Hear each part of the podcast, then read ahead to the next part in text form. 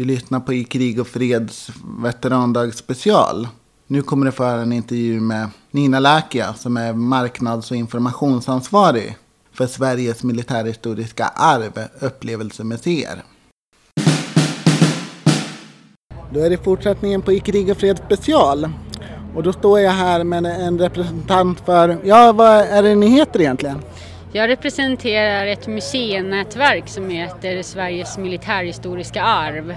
Och det kanske inte låter så jättespännande men vi har 23 museer eh, runt om i hela Sverige som har genom ett urval blivit ett kulturarv till, till eftervärlden från den tiden som man kallar för kalla kriget, alltså efter andra världskriget fram till 1989 framför allt då. Det är det som är vårt huvudspår.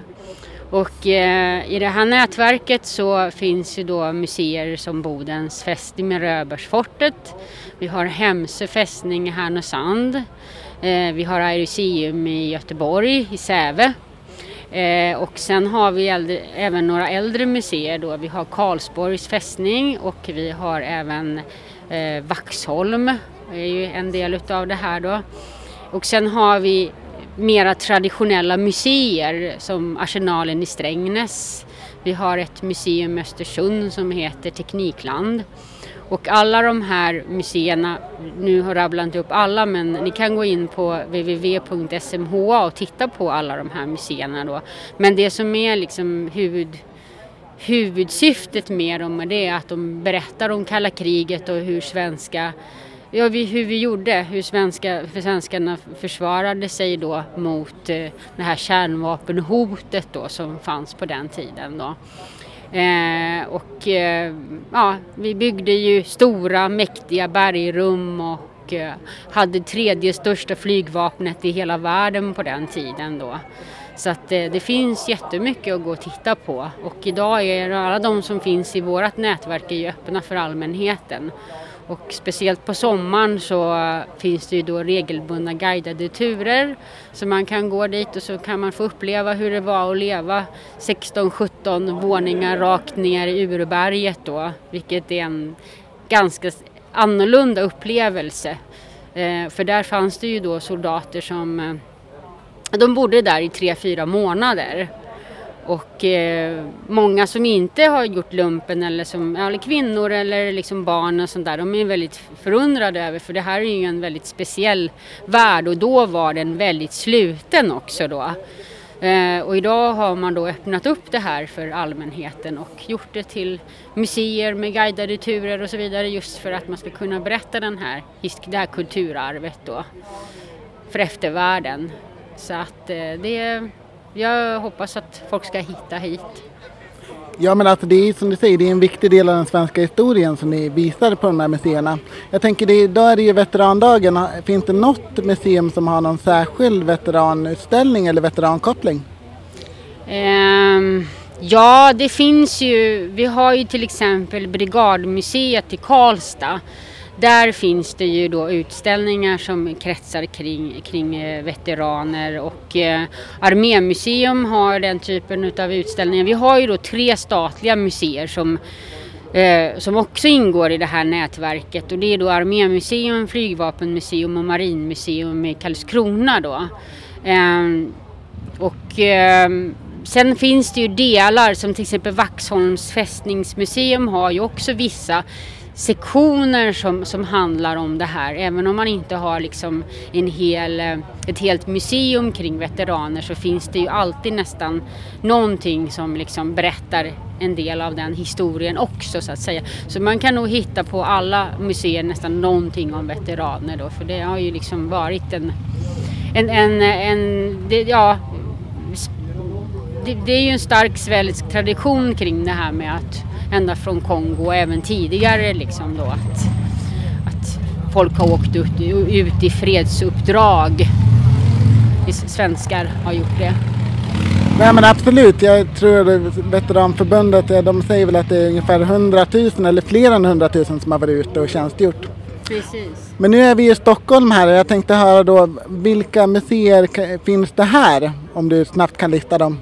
Ja, det som vi har här framförallt är ju då Vaxholm, Vaxholms fästningsmuseum. Sen har vi ju då Armémuseum på Riddargatan 13 och sen har vi det som ligger närmast, eh, även om det inte är mitt i Stockholm, så har vi då Arsenalen och det är alltså ett nationellt fordonsmuseum som ligger där och det är ju bara 50 minuters bilresa härifrån.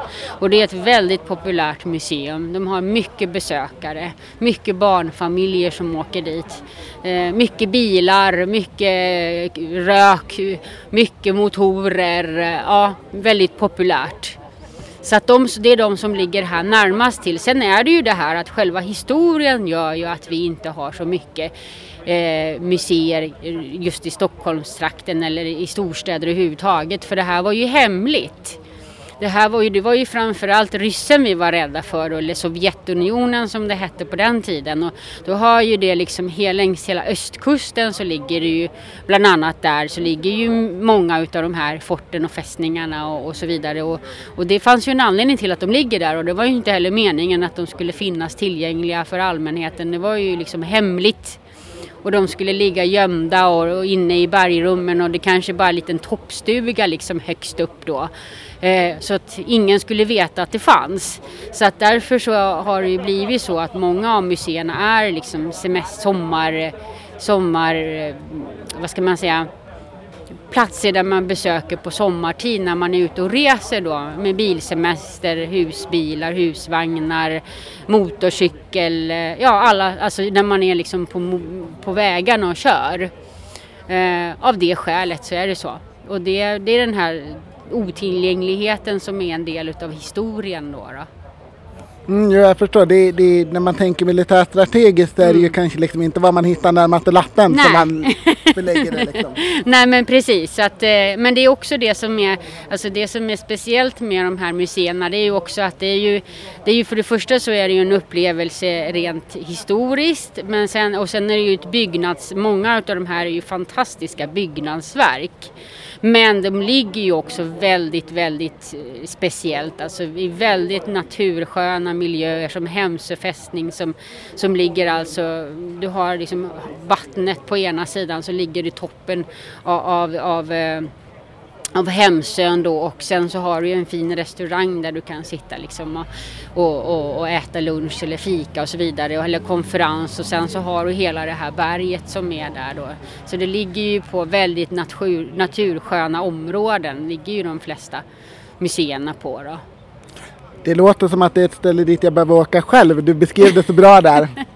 ja, jag hoppas att, att alla ska tycka det för att det är, det är både ett kulturarv, ett naturarv och eh, ja, också liksom ett, ett, ett, vad ska man säga, det är som ett monument. Alla de här ställena är som ett monument utav den här tiden som var väldigt speciell i Sverige då eftersom vi var då neutrala och vi skulle liksom vi skulle försvara oss tills det kom någon och hjälpte oss då så att säga då. Så att det var ju en väldigt speciell epok och när det pågick så var det väl kanske inte så att det var så märkvärdigt då. Men, men så här efteråt när man tittar på det så var det ju en väldigt märklig period liksom. Jag menar vem minns inte telefonkatalogerna där det stod hur man skulle göra när det, det var ju inte om det blev ett kärnvapenkrig utan när, när det blev ett då.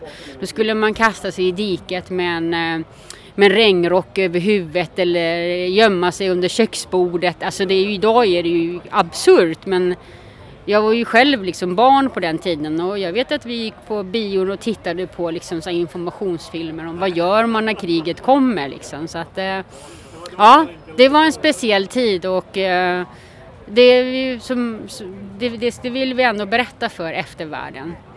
Jo men jag tror det är viktigt. Jag, jag själv som är 30 år gammal, jag, jag var ju lite i bryttiden. Jag kommer ihåg det här med telefonkatalogerna i synnerhet. Mm. Men jag tänker många av dagens barn och unga, de behöver ju få den här kunskapen för nu har ju tyvärr kriget blivit aktuellt igen i Sverige. Absolut, och det märker ju vi på det sättet att, att eh, de senaste åren, alltså om man tittar på bara ett eller två år tillbaka så har ju intresset ökat väldigt mycket då.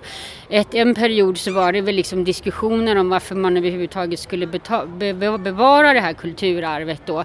Men idag är det ingen som ifrågasätter det för att någonstans vill man ändå se hur det, hur det var när det begav sig. Just i och med att det ser ut som det gör idag.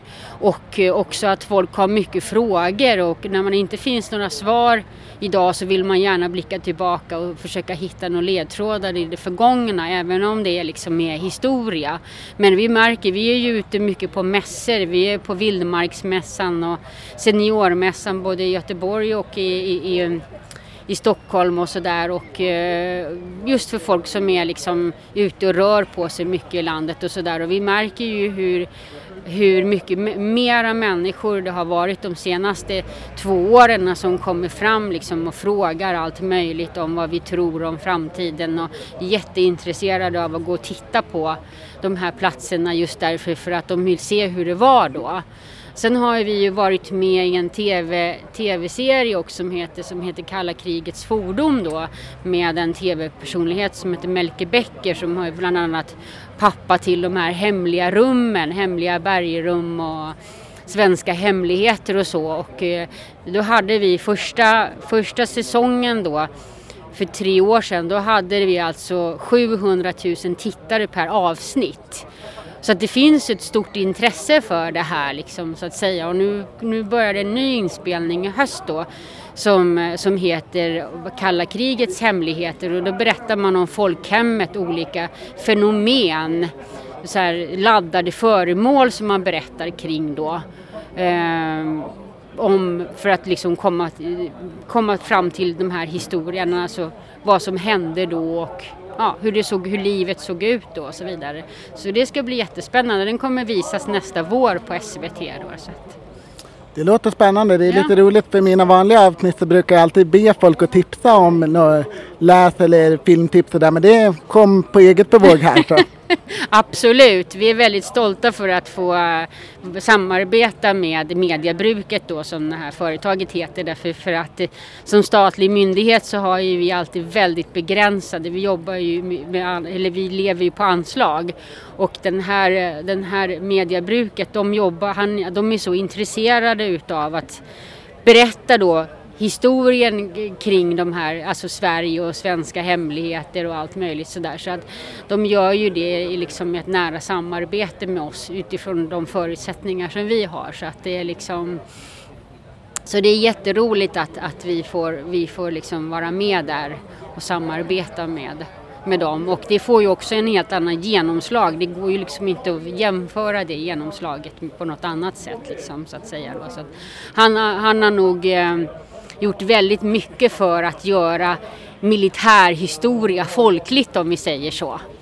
Eh, så. Så att det, och det hjälper ju oss när vi ska berätta våran historia. Så att, ja. Jo men det är väl det berättandet, det kan ju ta så många olika former. Ja. Så. Men då tror jag vi kommer till slutet på det här samtalet och jag får tacka så mycket för din tid. Ja, tack så jättemycket och gå in på www.smha.se. Det ska vi göra, tack. Tack.